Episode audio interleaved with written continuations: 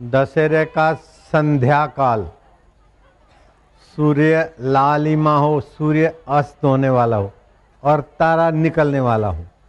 बाप रे बाप ऐसा मुहूर्त है ऐसा सिद्ध योग है कि बिना मुहूर्त के मुहूर्त और कोई भी मंत्र जप करे तो सफलता होती। आज सं, संध्या काले सूर्यास्त हो तो तारे निकलते। संध्या काल जोन जप करते थे मंत्र सफल हो तो हो तो हो तो जाए हरि ओम ओम ओम ओम ओम ओम ओम ओम ओम ओम ओम ओम ओम ओम ओम ओम ओम ओम हरि ओम ओम ओम ओम ओम विठ्ठला ओम ओम पांडुरंगा ओम ओम हरि ओम ओम ओम ओम ओम ओम हरि ओम ओम ओम ओम ओम हरि ओम ओम ओम ओम ओम ओम ओम ओम हरि वो नारायण नारायण। ये दशहरा का मुहूर्त आज का फ़ायदा लेना हाँ? सूर्य अस्त होते समय और तारा शुरुआत होते समय। ये वर्ष में एक बार ऐसा मुहूर्त आता है।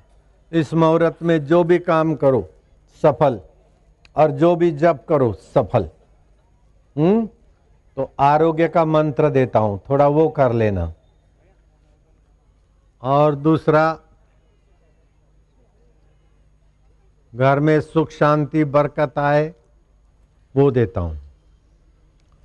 शरीर स्वस्थ रहे, मन प्रसन्न रहे, अब बुद्धि में बुद्धिदाता का आत्म प्रकाश हो। बस, ये तीन बात मेरी बाँध लो, बाकी तुमको जो करना है मैं तुम्हारे साथ हूँ। मेरी तीन बात मान लो, फिर तुम्हारी हज़ार बात मैं मानता हूँ। शरीर स्वस्थ रखना सीख लो, मन को प्रसन्न रखना सीख लो, और बुद्धि को बुद्धिदाता के आनंद में जगाना सीख लो। वैर को प्रीत में बदल दोगे, राग, हार को जीत में बदल दोगे, कांटों को फूल में बदल दोगे, रुदन को गीत में बदल दोगे और मौत को मोक्ष में बदल सकते हैं। जन्म मरण वाला शरीर इसका सदुपयोग करो, मौत आएगी उसके पहले मुक्ति में बदलना सीखो। शरीर को बीमारी होती है। अज्ञानतावश बोलते, मैं बीमार हूँ। मन को दुख होता है। बोलते, मैं दुखी हूँ। चित्त में चिंता होती बोले, मैं चिंता में हूँ। तुम बीमारी को देखते, बीमारी नहीं थी तभी तुम थे। बीमारी चली जाती, तुम रहते। तुम ज्ञान स्वरूप आत्मा हो। बीमारी को देखते हो। दुख को भी देखते हो। चिंता को भी देखते हो। तुम अपने ज्ञान स्वभाव से फिसल गए। इसीलिए दुख, बीमारी, चिंता तुम्हारे को दबा रही है। दृष्टि ज्ञानमयी कृत्वा पश्चेत हरिरेव जगत। तुकाराम महाराज बोलते थे, जगत में सर्व प्रकार सुखी कौन आहे, मना तुम ही शोधो नहीं पाए। फिर गहराई में जाकर वो अनुभव किया, दृष्टि ज्ञानमयी कृत्वा पश्चेत हरिरेव जगत। वासुदेवमय जगत देखो। आज दशहरा है।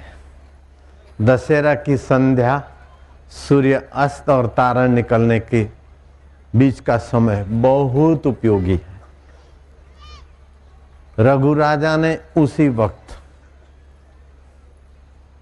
कुबेर पर चढ़ाई करने का संकेत कर दिया था। या तो सोना मोहर वृष्टि करो या तो फिर कुबेर घबराए और सोना मोहर वृष्टि हो रामचंद्र जी ने रावण को जीतने के लिए आज के दिन प्रस्थान आज विजय हुई ऐसे ही अपने मन में जो रावण के विचार है, काम, क्रोध, लोभ, भय, शोक, चिंता, ये अंदर के शत्रुओं को जीतना है और बाहर के शत्रुओं पर विजय पाना, रोग, अशांति, वो भी दशहरा के दिन, आज का दिन बहुत महत्व का है। और आज की संध्या तो उससे भी ज़्यादा महत्व की तो मैं ज़्यादा कथा वार्ता नहीं कहूँगा, लेकिन रावण कौन था और रावण बना? और दशरथ पहले कौन थे कि राम के भगवान के बाप बने? मनुष्य में कैसी कैसी शक्ति होती है? एक तो दस सिर वाला बनता है और दूसरा दस रथ बनता है, और दोनों धर्मात्मा है। दस सिर वाला संसार में से हार के जाता है, और दशरथ राम जी के लिए संसार को छोड़ के जाता है। एक संसार से थक के, हार के, लाचार होके जाता है और दूसरा राम के वियोग में शरीर छोड़ के जाता है। दशरथ का मार्ग चुनना है कि दस शीश वाला, दशासन का मार्ग चुनना है। और दोनों मूल में अच्छे लोग हैं। दशरथ भी अच्छे में से थे। पूर्व काल में दशरथ बड़े ऊँचे मानव थे। ऐसे ही रावण भी बड़ी ऊँची आत्मा थे। लेकिन संग और मांग, संग और मांग, संग से मांग बनती और मांग से संग बनता है। इसीलिए कुसंग से बड़ा आदमी भी तुच्छ हो जाता है और सत्संग से छोटा आदमी भी महान हो जाता है। जैसे शबरी भीलन, एक तो भील जाती, फिर शबर कुरूप जाती, लेकिन मतंग ऋषि का सत्संग मिल गया तो श्री रामचंद्र जी बेर खाते और पुलस्त कुल में पैदा हुआ। रावण और पूर्व काल का भी ऊंच आत्मा था। लेकिन संसार से सुखी होने का कुसंग मिल गया तो हर बारह महीने आज देश भर में रावण कई जगह पर जलाया जाता होगा। तो मैं तो कहूँगा कि पैठण और आसपास के भक्त और यहाँ सत्संग जो आयोजन कराते हैं, उनकी तो साथ साथ पीढ़ी तर रही है कि मनुष्य कुसंग से बचकर सुसंग में जाए और सुसंग से उठकर सत्संग में जाए और सत्संग से पहुंचकर सत्य स्वरूप ईश्वर में आए वो एक नाथ जी का सिद्धांत है। एक नाथ जी के पिता पिता पितामह एक नाथ जी जिसके पर पोता थे, वो भी बड़ी ऊँची आत्मा थे। उनकी कथा भी आज समझने का अवसर है। आप लोग शांति से बैठो। अभी कीर्तन वीर्तन में मैं हल्ला गुल्ला नहीं कराऊँगा, बस सगड़े खाली बसा चल लवकर लवकर और जीव तालू में लगा दो। जीवा तालू में। और पहली उंगली अंगूठे के नीचे। तीन बार, सात बार हरिओम का उच्चारण करो, फिर मैं ध्यान करवाता हूँ। हरि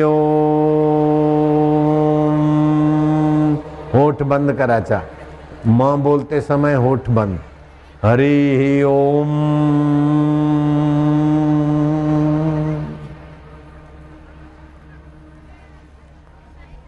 आज दशहरा की संध्या है।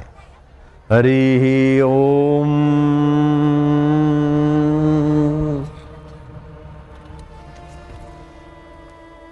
संकल्प विकल्प शांत होते, मन के दोष दूर होते। पंद्रह मिनट रोज आसन बिछा के ये साधना करने वाला व्यक्ति, थोड़े दिन में बहुत सारे दोषों से विघ्नों से, पातकों से पार होकर भगवान की अहेतु की कृपा, अलौकिक कृपा, अनुपम कृपा भगवान की पाकर परम पद का अधिकारी होने लगता है। जिस पद के आगे इंद्र का पद भी छोटा हो जाता है। ओ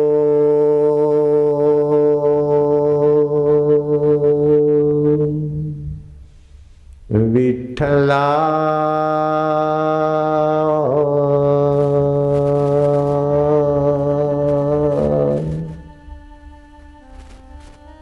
पांडुरंगा।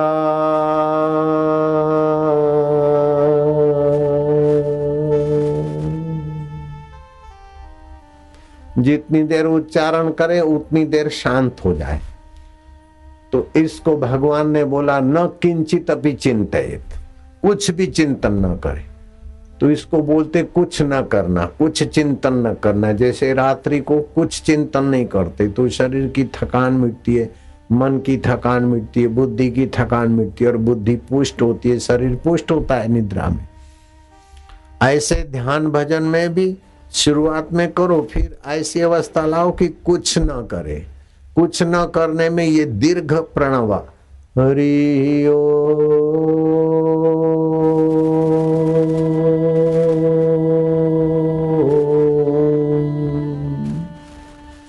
ओमकार को देखे, तुलसी माता को देखे, आकाश को देखे गुरु मूर्ति को देखे, लेकिन एक टक पंद्रह बीस मिनट रोज करो, आपको बहुत फ़ायदा होगा, बहुत जल्दी उन्नति होगी। बेकार और दोष जो हमारी शक्ति नाश करते, उससे तुम जल्दी बच जाएँगे। दशहरा ये खबर देता है विजयादशमी। अपनी सीमा के पार जाने के लिए शिवाजी ने दशहरा चुना था, औरंगज़ेब को के दांत खट्टे करने के लिए दशहरा का दिन उन्होंने चुना था। बिना मुहूर्त के मुहूर्त। वीरता पूर्ण पूर्वक कोई भी दशहरा के दिन कोई काम करेगा तो वो सफल होता है। रघु राजा वर्तुत ऋषि के शिष्य कौत्स दक्षिणा देने के लिए रघु राजा के पास आए। शिष्य ने बोला, गुरुजी, क्या दक्षिणा दू? बोले, कुछ नहीं। बोले, गुरुजी, तुम बोलो जो दक्षिणा दू। तो गुरुजी ने बोला, नहीं। गुरुजी, आप जो बोलेंगे लाऊँगा। तो गुरुजी नाराज़ होके बोला, जाओ, चौदह करोड़ अशरफियाँ ले आओ। हाँ गुरु जी ने तो मांगा है तो और तो कोई देगा नहीं रघु राजा के पास गए। रघु राजा ने इसी दिन को चुना और कुबेर को कहा, या तो युद्ध के लिए तैयार हो जाओ, या तो अशरफियाँ बरसात करो। कुबेर ने शमी वृक्ष पर अशरफियों की वृष्टि की। आज भी शमी वृक्ष के पत्ते एक दूसरे को देते। शमी वृक्ष समझते आप?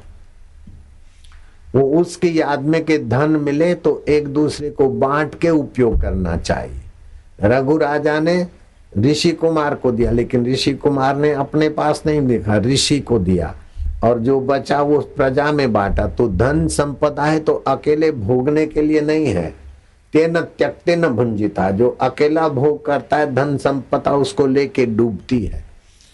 तो आज का दिन, शमी वृक्ष के पत्ते देकर एक दूसरे को ये याद दिलाना होता है कि सुख बांटने की चीज़ है और दुख पैरों तले कुचलने की चीज़ है।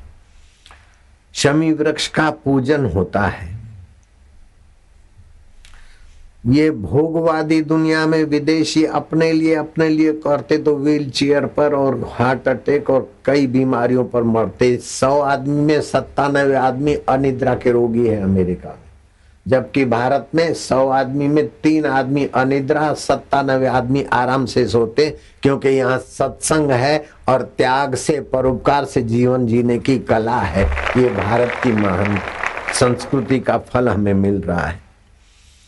अब दो व्यक्ति हैं। एक राक्षस बनता है, रावण, और दूसरे दशरथ बनते। एक दशानंद बनता है और दूसरा दशरथ बनता है। आदि मानव मनु महाराज थे और उनकी पत्नी का नाम शत्रुपा था। ओम नमो भगवते वासुदेवाय।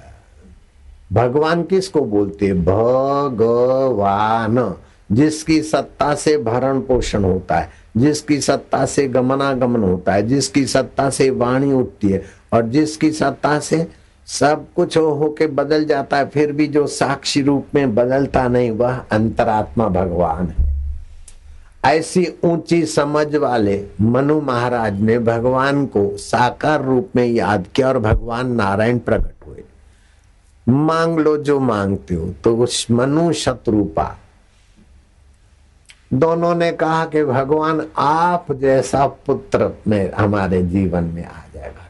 भगवान ने बोला, मेरे जैसा तो दूसरा कहा है? मेरे जैसा तो मैं ही वो ही। मनु शत्रुपा दशरथ और कौशल्या हुए और भगवान नारायण रामचंद्र जी के रूप में आए। अब रावण कौन थे? रावण कोई साधारण व्यक्ति नहीं था। रावण भी राजा प्रताप भानु था और पृथ्वी के सातों द्वीपों पर उसका वर्चस्व हो गया था। राजा को हरा देता और उनसे दंड लेकर अपने शासन में लाकर उन, उन्हीं को राज्य दे देता। तो कई राजा परास्त होकर उनके अधीन रहते थे। लेकिन एक अहंकारी राजा था, उनके अधीन नहीं रहूँगा। तो अपना रण छोड़कर भाग गया जंगल में। और छुपे वेश में मुनि का रूप बनाकर रहने लगा। था तो कपट मुनि और राजा था तो साम, दाम, दंड, भेद, ये सब जानता था। नाम रखा एक तनु। जब से सृष्टि पैदा हुई, मेरा शरीर वही का वही है। मैं सब कुछ जानता ऐसा करके रहने लगा। उसका मित्र राक्षस सुअर का रूप धारण करके प्रताप भानु शिकार करने जाए तो ऐसा सुंदर सुअर देखा कि राजा ने घोड़ा दौड़ाया और जो तीर चले तो लोथपोथ हो जाए और फिर भागे। राजा ने उस सुअर की चतुराई देखकर ठान लिया कि इसको तो आज शिकार करके ले जाऊँगा। ऐसा करते करते दूर दूर भगाकर ऐसी जगह पे ले गया और फिर की अपनी अदृश्य जगह में मायावी राक्षस घुस गया। कि राजा प्रताप भानु अकेले रह गए जंगल में, दूसरे की सीमाओं में, कहा है, कैसे? घूमते घूमते उसी जगह पे पहुँचा जहाँ उसका मित्र कपट मुनि, जो हारा हुआ था। कपट मुनि ने कहा, तुम कौन हो? बोले, मैं प्रताप भानु का सेवक हूँ, शिकार करने को आया हूँ ऐसा ऐसा। बोले, ठीक है, लेकिन ऐसा ऐसा उनको बातों में लाया कपट मुनि। अब प्रताप भानु को तो पता नहीं कि ये ये मेरा शत्रु है। लेकिन उसको कपट मुनि को पता था कि ये प्रताप भानु है। इसने कई राजाओं का राज्य ले लिया। उसको ऐसे बातों में ले आके ब्राह्मणों का तुम भंडारा करो। और मैं तुम्हारे ऐसा ऐसा लंबी कथा है। ब्राह्मणों का भंडारा करो, मैं व्यवस्था करता हूँ। तो राक्षस का उपयोग करके ब्राह्मणों के भंडारे में मांस और ब्राह्मण का मांस मिला के ब्राह्मणों को खिला, खिलाने की किया। ब्राह्मणों को खिलाने की किया तो वो मायावी आकाशवाणी हुई कि, हे ब्राह्मणों, ये भोजन मत करना, इसमें मांस पिरोस आया हुआ है, मिक्स हुआ है पुलाव में, इसमें, उसमें, तुमको नहीं पता चलता। और ब्राह्मण का मांस भी है तो ब्राह्मण उठ खड़े हुए हाथ में अंजलि ली। हे प्रताप भानु, तुमने ब्रह्म भोजन का आवाहन करके ब्राह्मणों को मांस परोसा और मांस में भी ब्राह्मण की हत्या करके ब्राह्मण का मांस परोसा है। जाओ तुम राक्षस बनो। ही प्रताप भानु रावण बना है। और उसका भाई हरिमर्दन, वो कुंभकर्ण बना है। और उसका मंत्री था प्रताप भानु का। वो बड़ा धर्मात्मा था। वही प्रताप भानु का जो मंत्री प्रताप भानु राजा रावण बने और मंत्री, उनका सोतेला भाई विभीषण बना। और वो धर्मात्मा के संस्कार थे तो धर्मात्मा, और इनके राज्य सत्ता की भूख थी तो लंका को विस्तार किया। जब तक ईश्वर में प्रीति नहीं होती और राज्य विस्तार में, सुख विस्तार में होती, तब बड़ी बड़ी ऊंचाई को पाकर भी जीव गिरता है। इसीलिए भगवान से प्रार्थना करें कि भगवान, हमें तुम्हारी प्रीति मिल जाए। और भगवान की प्रीति पाने के लिए सब वासुदेव है। किसी से द्वेष न करे, किसी से राग न करे। कमाई का कुछ हिस्सा परोपकार में मरते और भगवान का ध्यान और जप करे। और भगवान को प्रीति करते करते सब में सद्भाव आएगा तो तुम्हारे अंतरात्मा भगवान बुद्धि योग देते। भगवान ने कहा है कि भजताम प्रीति पूर्वकम ददामी बुद्धि योगम तम, ये नमाम माम उपयांति ते। जो मुझे प्रीति पूर्वक भजते उनको मैं बुद्धि योग देता हूँ। तन से जो करेंगे, मेरे प्राप्ति के लिए करेंगे, मन से जो विचार करेंगे, मुझे पाने के करेंगे, बुद्धि से जो निर्णय करेंगे, वो मेरे लिए करेंगे, ऐसा बुद्धि योग में देता हूँ। तो बुद्धि योग के आगे रावण की लंका का सुख भी कुछ नहीं। हिरणा कश्यपु का हिरणपुर भी कुछ नहीं, और इंद्रदेव का इंद्र शासन भी कुछ नहीं। बुद्धि योग ऐसी ऊँची चीज़ है। तो आज अब दशहरे की संध्या है। भगवान को प्रीति पूर्वक भजे और प्रार्थना करके भगवान सबसे जो श्रेष्ठ चीज़ है, उसी में हमारी रुचि करना। तो सबसे श्रेष्ठ तो भगवान जानते कौन है? सबसे श्रेष्ठ आत्मज्ञान है। आत्मज्ञान बुद्धि योग से मिलता है। ऐसे कई दृष्टांत है, कई तपस्वियों ने भगवान से मांगा कि जो सर्वश्रेष्ठ है वो देना। तो भगवान ने कहा, जाओ, मेरे आशीर्वाद से तुमको देव ऋषि नारद मिलेंगे और नारद जी ब्रह्म ज्ञान देंगे, वही सर्वश्रेष्ठ है। एक नाथ जी महाराज का भी वही अनुभव है, ज्ञानेश्वर का भी वही अनुभव है। और समर्थ रामदास ने तो दास बोध में कहा है कि अगर अपना कल्याण शीघ्र करना हो तो ब्रह्म ज्ञान की शरण जाना चाहिए। कोटि कोटि तीर्थ करने का फल होता है सत्संग सुनने से। तीर्थ नाए एक फल, संत मिले फल, चार सदगुरु मिले अनंत फल। जब वो संत हमको सदगुरु के रूप में मिलते तो अनंत फल होता है। जिस फल का अंत नहीं हो। रावण की लंका का अंत हो गया, चित्रभानु के राज्य का अंत हो गया, हिरणाकश्यपु की हिरणपुर का अंत हो गया, दशरथ की अयोध्या का अंत हो गया लेकिन भगवान तो अनंत है, जो भगवान को चाहता है वो अनंत से एक हो जाता है। जिस पद के आगे इंद्र का पद भी छोटा हो जाता है। यत पदम प्रेपसवो दीना शक्रादय सर्व देवता अहो तत्र स्थितो योगी हर्षम न उपजायते। जिस पद को पाने वाले के आगे इंद्र भी अपने को छोटा मानते, ऐसे आत्म पद की यात्रा करने वाले। एक नाथ जी महाराज के परदादा, दादा के पिता।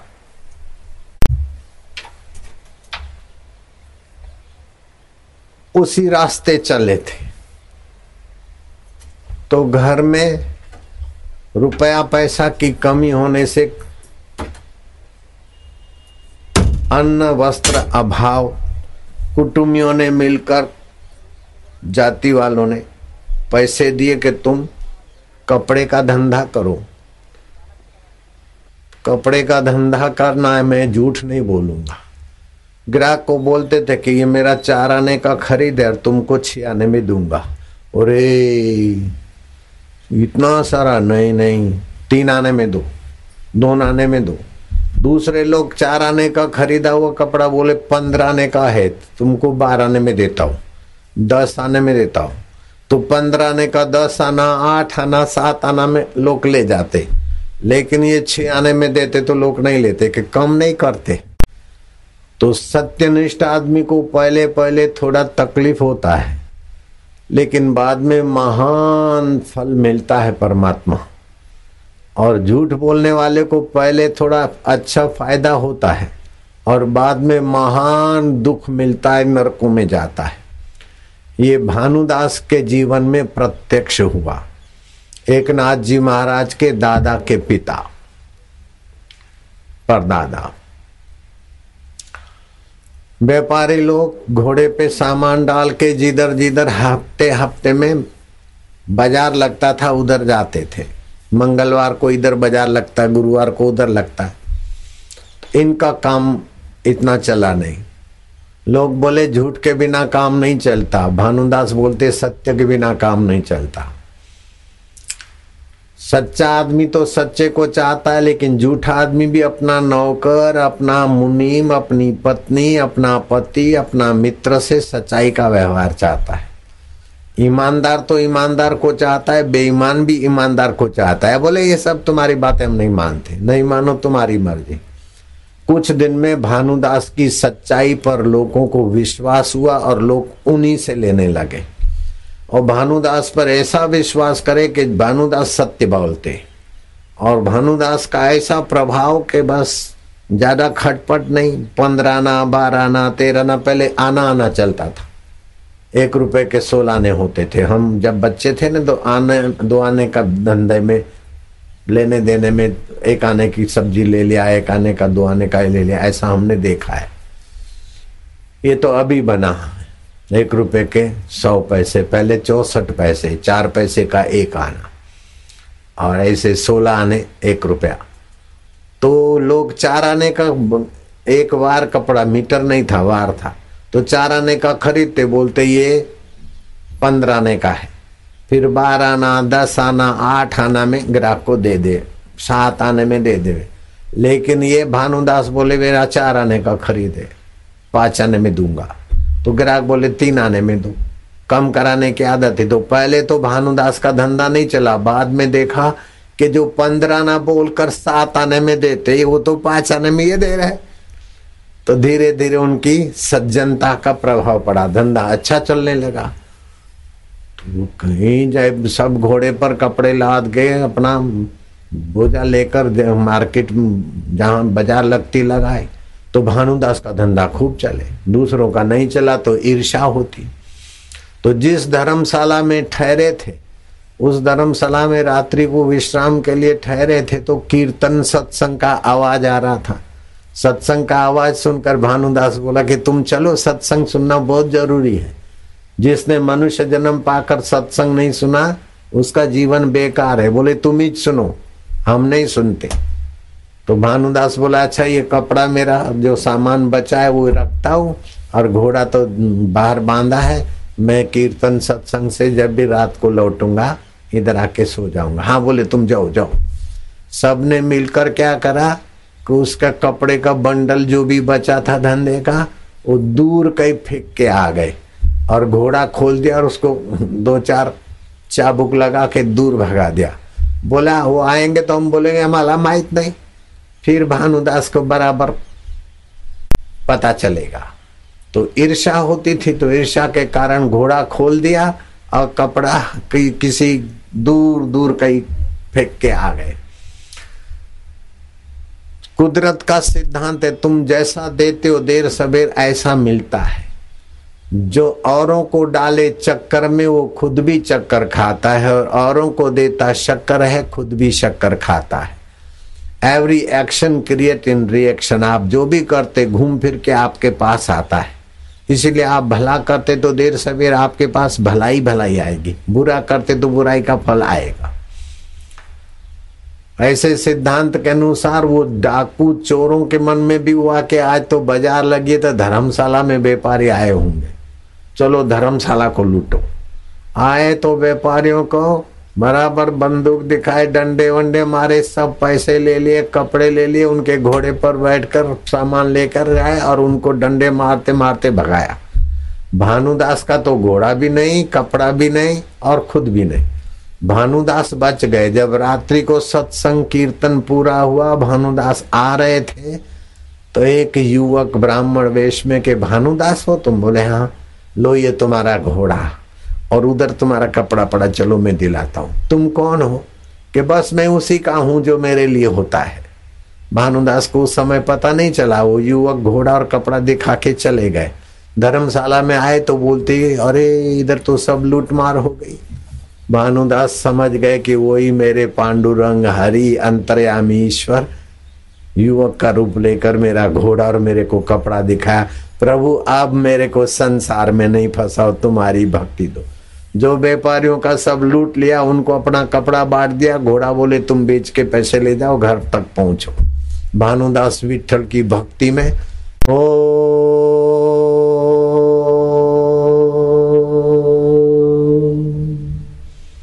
विठला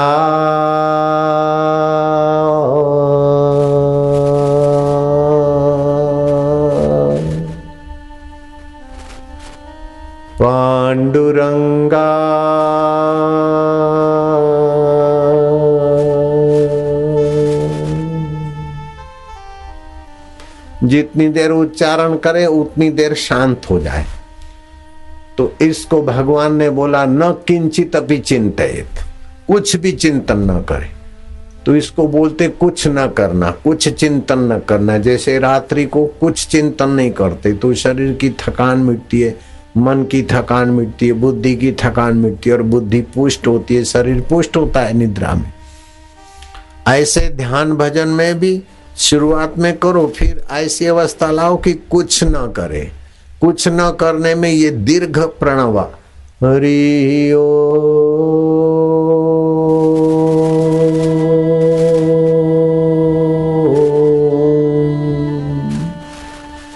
ओमकार को देखे, तुलसी माता को देखे, आकाश को देखे गुरु मूर्ति को देखे, लेकिन एक टक पंद्रह बीस मिनट रोज करो। आपको बहुत फ़ायदा होगा, बहुत जल्दी उन्नति होगी। बेकार और दोष जो हमारी शक्ति नाश करते, उससे तुम जल्दी बच जाएँगे। तो भानुदास महाराज ऐसे करने लगे। और कभी कभी पंडरपुर जाते हैं तो पंडरपुर में भगवान विठल के दर्शन लेने के लिए विसनगर का राजा कृष्ण राय आया। कृष्ण राय राजा इतना प्रभावशाली था कि उसने पूर्व, पश्चिम और दक्षिण समुद्र तट के सारे छोटे छोटे राज्य अपने अधीन कर लिए थे। और हिंदू धर्म पर जो दूसरे लोग जुलम कर रहे थे, यवन उनको मार भगाया। बड़ा प्रभावशाली कृष्ण राय राजा देखता है कि पंडरपुर में हम लोग राज्य वैभव है तो भी इतना सुखी नहीं जितना ये भक्त लोग सुखी है। ए भगवान, अब पंडरपुर में कितना रहोगे तुम चलो विजयनगर राज्य में। कृष्ण राय ने घोषणा कर दी, मंत्रियों को आज्ञा दे दी कि ये पांडुरंग की मूर्ति अपने राज्य में स्थापना करने के लिए ले चलो। अभी इतना कृष्ण राय प्रभावशाली राजा की कोई बोल नहीं सकते थे, सारे यवन राजा तो उनसे हार चुके थे और दूसरा उनकी बराबरी का राजा नहीं था। पंडरपुर की मूर्ति ले गए विजयनगर में और बड़े धाम धूम से उत्सव करके भगवान को वहाँ विराजमान किया और नौ लाख का हार, हीरे, जवाहरात वाले खूब पूजा होता, मोहन भोग होता और प्रसाद होता। और राजसी ठाट से भगवान की सेवा पूजा होती। लेकिन भगवान चीज़ वस्तु के भूखे नहीं है, भगवान तो प्रेम के भूखे हैं। विदुर के भाजी खाते, विदुरानी के केले की छाल खाते और छप्पन भोग छोड़ते, भगवान तो प्रेम के भूखे। तो यहाँ पंडरपुर के वार करी भक्ति इधर उधर सब भक्त देखे तो ये भगवान तो है नहीं, मूर्ति बिना का मंदिर जैसे प्राण बिना का शरीर। अरे क्या हुआ, एकादशी का भगवान का दर्शन लेना है। इतने में भानुदास आए, भानुदास ने सब सुना कि राजा कृष्ण राय ले गए भगवान को। बोले, तुम्ही सगळे इकडेच बसा थमा मी जातो. अरे वो राजा है, आपको तो फांसी दे दे अरे वो कुछ भी है, राजा का राजा, महाराज पांडुरंग मेरा है न, मैं तो ओम करके उसी में शांत होता हूँ। तो वो वो उनके साथ मेरा सीधा परिचय है। भगवान के साथ मेरा सीधा संबंध है तो राजा क्या करेगा?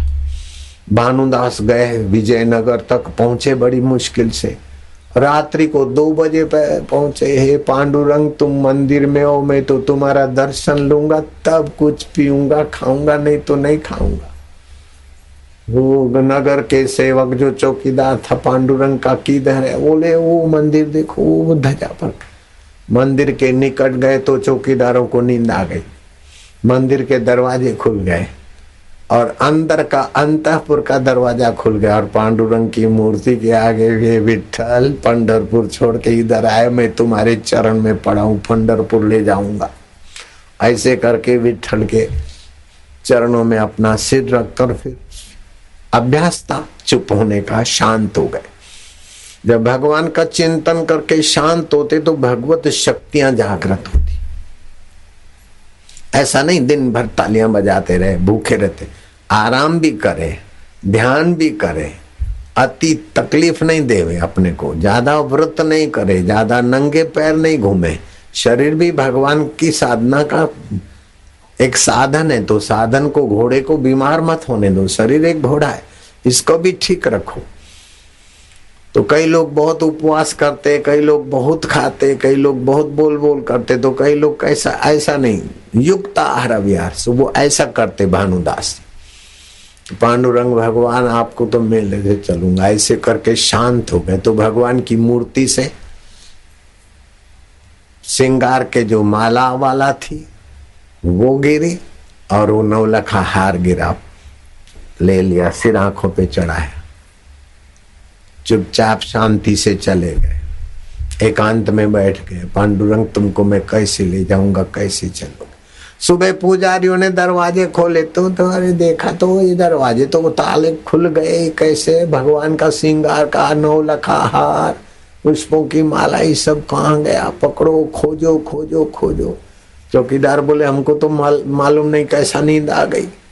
ओ पद चिन्हों पे खोजा तो देखा के ये तो सरिता के किनारे बैठे। है, नवलखा हार, तुम लाए बोले हाँ कहाँ से लाए बोले? मंदिर से लाए। झूठ तो बोलना नहीं था। कैसे मंदिर में घुसे कि मैं बस पांडुरंग को लेने आया हूँ? पकड़ के पुलिस में दे दिया, राजा को खबर किया कि एक ऐसा चोर है, उनका नाम है भानुदास, जो एकनाथ महाराज के दादा के पिता, परदादा की बात है। अब ऐसे महान आत्मा चोर कैसे हो सकते? लेकिन उन्होंने राजा ने कहा, इनको फांसी चढ़ा दो। जो भगवान के मंदिर को कैसे जादू से सारे ताले खोल दिया, कैसा आदमी है, पता नहीं। इनको फांसी चढ़ा दो सूली पे चढ़ा दो। भानुदास जरा भी डरे नहीं कि सूली पे चढ़ेगा तो शरीर चढ़ेगा। मेरा आत्मा तो परमात्मा का है, परमात्मा आत्मा है, एक रस है।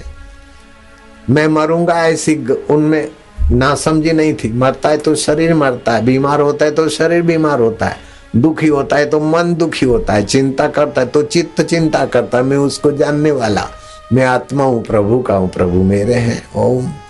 लोग बोले, तुमको डर नहीं लगता कि अभी तो तुमको दस बज के दस मिनट पर फांसी पे लगाएँगे, शूली पे लगाएँगे, बोले शूली शूली पे भगवान को तो मैं ले जाऊँगा, पांडुरंग तुम शूली पे चढ़ाओ, चाहे मूली पे चढ़ाओ, मैं तो तुमको ले जाऊँगा ले जाऊँगा ले जाऊँगा। मूली खाने की आती है ना, मूला हाँ चाहे मूला हो, चाहे शूला हो, लेकिन मैं पांडुरंग तुमको ले जाऊँगा। ऐसे करके शांत हो गए तो देखते देखते शूली में पत्ते उभर आए। डालियाँ बन गई और बड़ा वृक्ष जैसा हो गया। राजा, दंग रह गया कि ये भानुदास चोर नहीं है, लेकिन परम वैष्णव है, परम भक्त है और परमात्मा में निसंकल्प अवस्था की सिद्धि है। महाराज, मुझे माफ़ करो आप जो चाहेंगे मैं करता हूँ। बोले बस पांडुरंग को झूमते झामते पंडरपुर पहुंचाओ। ओ पांडुरंग की मूर्ति पंडरपुर बाजते गाजते आई। आज भी कार्तक की एकादशी से कार्तक की पूर्णिमा तक ये उत्सव मनाया जाता है। ये पांडुरंग पंडरपुर ले आए ठाकुर जी को उसकी याद में। हरि ओम ओम ओम ओम ओम ओम ओम ओम ओम हरि ओम ओम ओम हरि ओम हरि ओम हरि ओम हरि ओम हरि ओम हरि ओम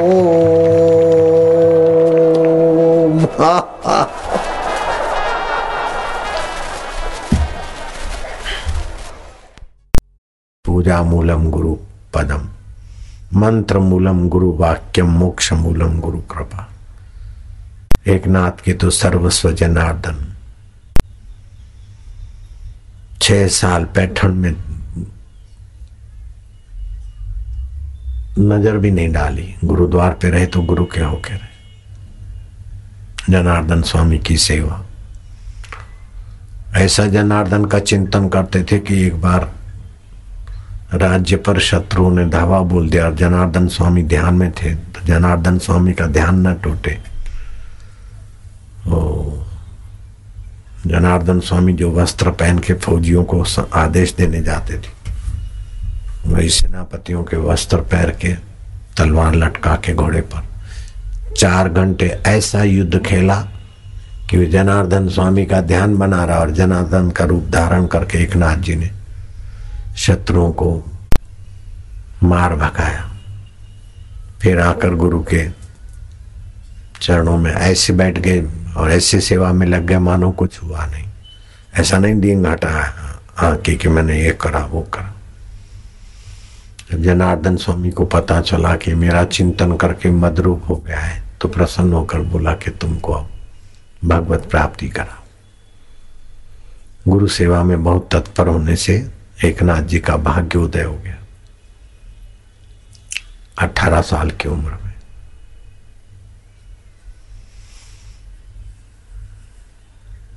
जिसकी सत्ता से आँख देखती है, कान सुनते हैं।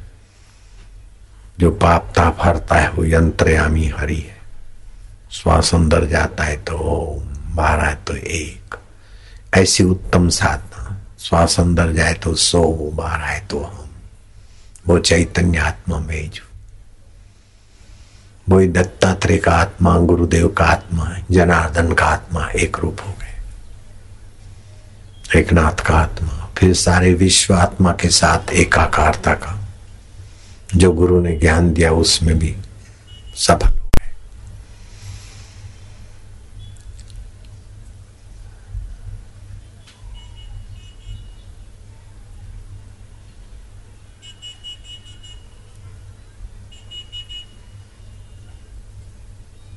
एक टक गुरु जी को देखते थे, सुनते थे तो एक जीप तालू में लगा के सुनने से गुरुवाणी याद रह जाती। कभी कभी पढ़ाने वाले शिक्षक दंग रह जाते कि हमने इनको क्या पहले ये पढ़ के आया कि जो हम पढ़ाते सुना देता है। एक नाथ बालक कैसा है? एकाग्रता। ये श्वासोश्वास का जब एकाग्रता बढ़ाएगा बच्चों को रोज करवाना। और दूसरा, बच्चों की बुद्धि बढ़ाने के लिए कान में उंगली डाल देवे बच्चे और फिर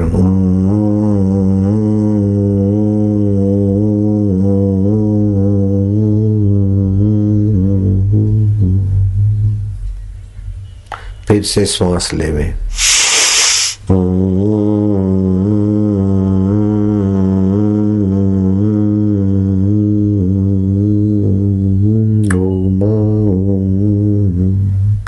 ऐसे दस बार करें, बुद्धू बच्चे भी अच्छे होशियार हो जाते। धूप में नंगे सिर कभी नहीं घूमना चाहिए। और सुबह की मीठी धूप, सूरज उदय हुआ तब से लेकर आधा एक घंटे में सूर्य स्नान करना चाहिए, सत्रह मिनट। पंद्रह से बीस मिनट कर ले नाभि पे सूर्य के किरण। रात्रि को चंद्रमा के किरण लेने से बच्चे अच्छे पुष्ट होते। गर्भवती महिलाओं को चंद्रमा के किरणों का लाभ लेने से बच्चे अच्छे पुष्ट होते, तेजस्वी होते। चित्त की कोई आकृति नहीं है, चित्त का कोई रूप नहीं है, चित्त का कोई वज़न नहीं, चित्त जैसा चिंतन करता है, ऐसा बन जाता है। संतों का चिंतन दीक्षा से जीवन महान हो जाता है। सात सात जन्मों के पाप ताप भी मिट जाते और सात सात पीढ़ियाँ भी तर जाती है।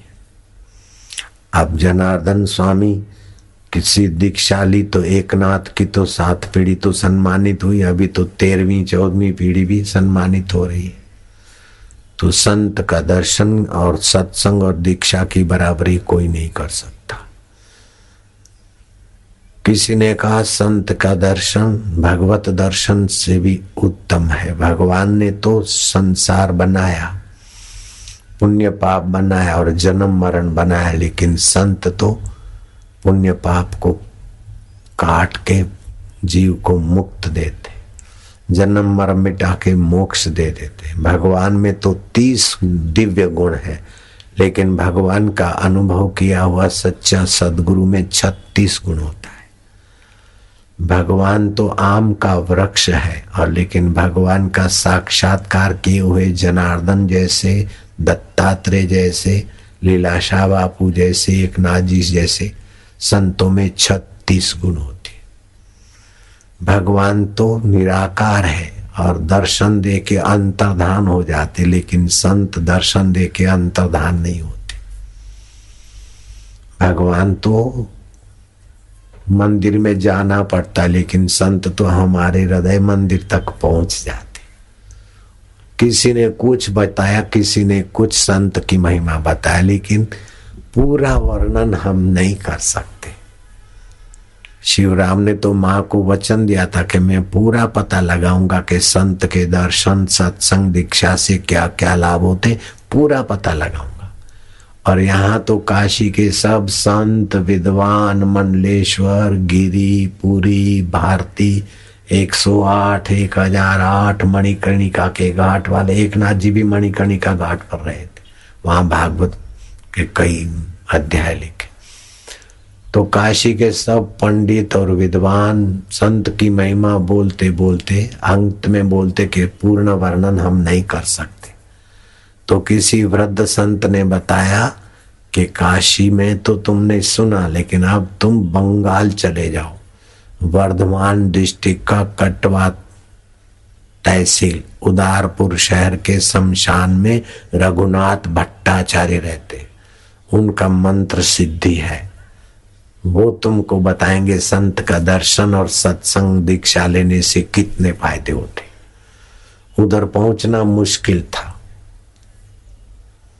एक नाथ जी को जनार्दन के पास ही तो है, बस पंद्रह बीस किलोमीटर। तीन दिन लगे थे पहुँचने में। तो उनको तो कितना सप्ताह लग गया, काशी से बंगाल गए। भट्टाचार्य ने कहा, तुम इतना चल के आए हो तो मैं तुमको मारकंडे चंडी का मंत्र देता हूँ। संत का दर्शन लेने से क्या क्या लाभ होते, मैं तो नहीं बोल सकता। सब संत मिलकर नहीं बोल सकते, लेकिन मैं मारकंडे चंडी का मंत्र सिद्ध है, तुमको देता हूँ। लेकिन वो मंत्र की सिद्धि यहाँ नहीं, नर्मदा तट पर होगी। अब कहा काशी, कहा बंगाल और कहा नर्मदा तट पे? शिवराम बाबा वहाँ पहुँचे और अनुष्ठान आरंभ किया।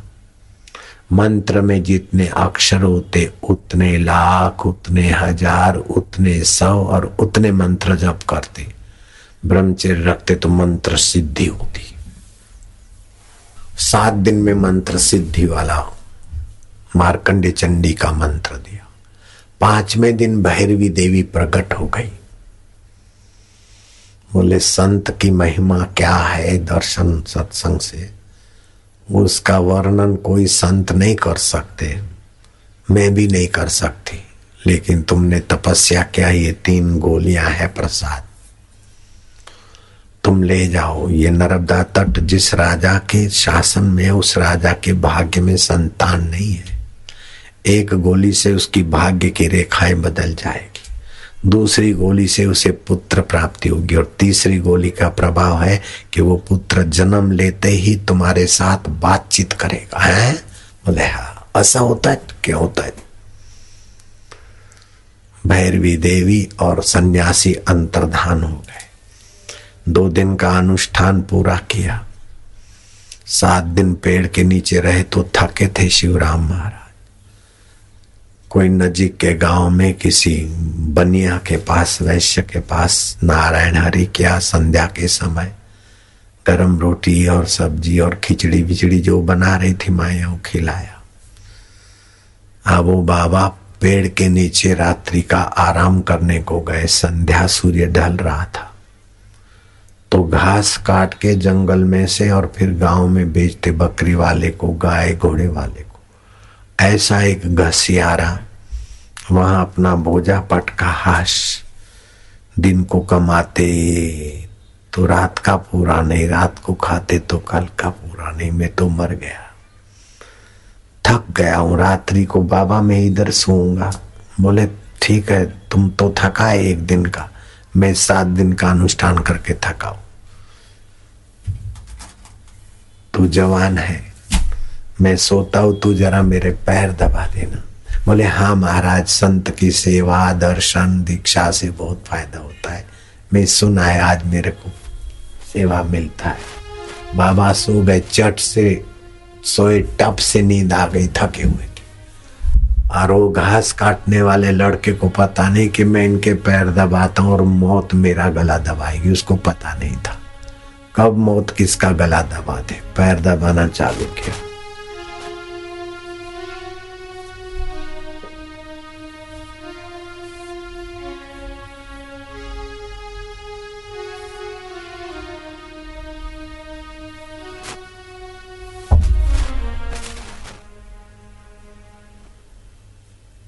मर गया। बाबा को तो पता भी नहीं है मुर्दा होके पड़ा है। सुबह उठे तो देखा है तो मुर्दा हो गया। वैश्य के पास गए। भाई कुछ कपड़ा भी पड़ा कुछ अर्थी का। हाँ बोले, बाबा, जिसके पास धन है और धर्म में नहीं खर्चता है, वो दूसरे जन्म में निर्धन होता है, अभागा होता है। जिसके पास अकल है और भगवान क्या है, मैं क्या हूँ, जगत क्या है, नहीं लगाता। दूसरे जन्म में मूर्ख प्राणी होता जिसके पास मन है, तन है, भगवान का नाम नहीं लेता, वो गूँगा प्राणी होता है। बाबा, मैं तो सेवा मिल गई, बड़ी अच्छी बात। वो गरीब घसियारे के लिए बाँस की लकड़ी और जलाने की लकड़ी और कपड़ा, बिपड़ा, लाल, ये वो सब लाके उसको चिता में फूंक दिया। अब तुम्हारे लिए ज्ञान बढ़ता है। उसकी हड्डियाँ नरबदा जी में डालूं और उसकी सदगति हो। जिसके जो पाकिस्तान में रहते, वो नरबदा जी में या गंगा जी में तो हड्डियाँ नहीं डाल सकते। तो आंवले के रस में हड्डी धोकर फिर किसी भी नदी में डाल देते तो सदगति होती है। नर्मदा जी नहीं जाते तो गोदावरी में ही डाल दिया, लेकिन आंवले के रस में धो के। गंगा जी नहीं जाते तो भी सदगति होती।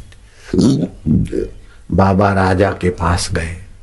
राजा तुम्हारे भाग्य में संतान नहीं, लेकिन भैरवी देवी ने प्रसाद दिया, इससे तुम्हारा भाग्य बदलेगा।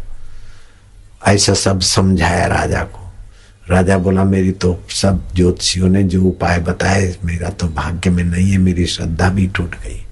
लेकिन महाराज, तुम्हारा प्रभाव से, दर्शन से मेरे को होता है कि अब मेरी इच्छा पूरी होगी। ले लिया प्रसाद अपनी पत्नी को बुलाया, सरला, ओ महारानी, वाणी मीठी बोलनी चाहिए। महारानी गई, नम्रता से गोलियाँ ली, नारायण नारायण नारायण, इक्कीस बार जप करके, कोई भी औषध लेते तो औषध चाहे दो पैसे की लेकिन नारायण की शक्ति वहाँ काम करती। भगवान के नाम से औषध में भी बल आता है। बाई ने ले ली। दस महीने हुए, फिर दाई को बुलाया। दाई ने प्रसूति कराई। दाई ने नाभि छेदन किया तीन चार मिनट के बाद। बच्चे को स्नान करा के, अब बच्चा बैठेगा, कैसे लेटा दिया तो बच्चा उठ के बैठ गया। और ज्ञान मुद्रा में हरि ओम, तुम बोलो तो। हरि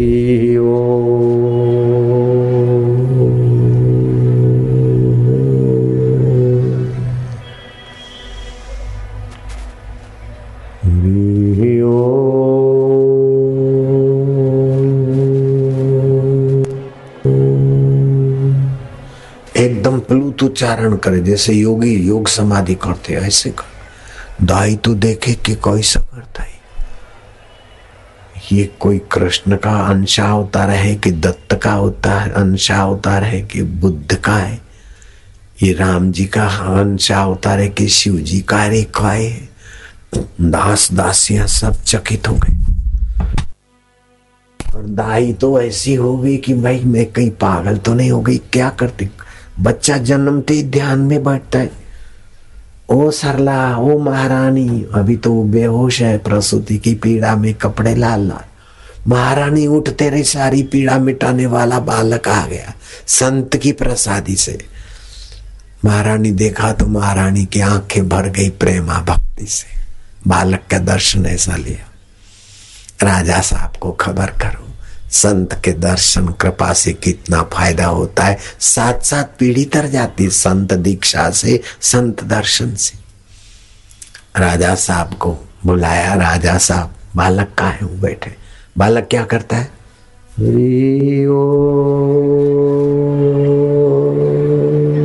दास दासियाँ दंग रह गए कि देख देख। अरे देखो तेरा बाप छोटा सा देख क्या? अरे तेरा बाप है देख। चुप रहे कैसा है? जैसे दीवार पे मूर्ति लिखी, ऐसे दास दासी सब देखते रहे। बालक की एकाग्रता ने पूरे महल को शांति और एकाग्रता में भर दिया। आप भी अपने घर को, कमरे को शांति और एकाग्रता से भर दो। वहाँ सुख, संपदा, आयु, आरोग्य, पुष्टि मिलती है। सारा दिन हल्ला गुल्ला नहीं, थोड़ा शांत। सब मिलकर बोलो। हरि ओ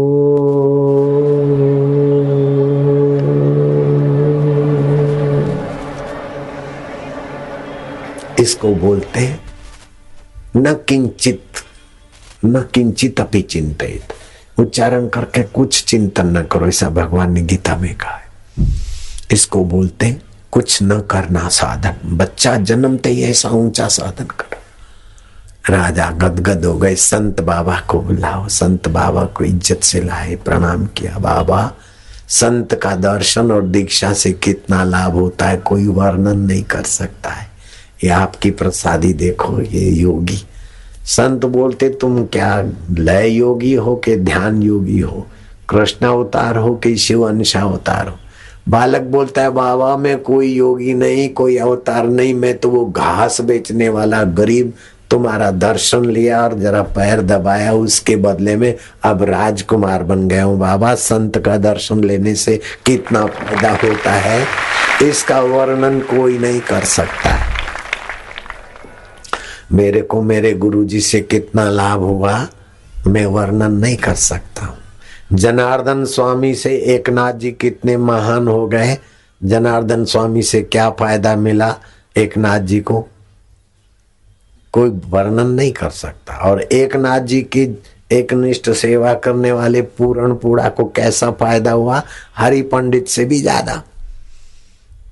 संत का दर्शन फ़ायदा में क्या वर्णन करूँ?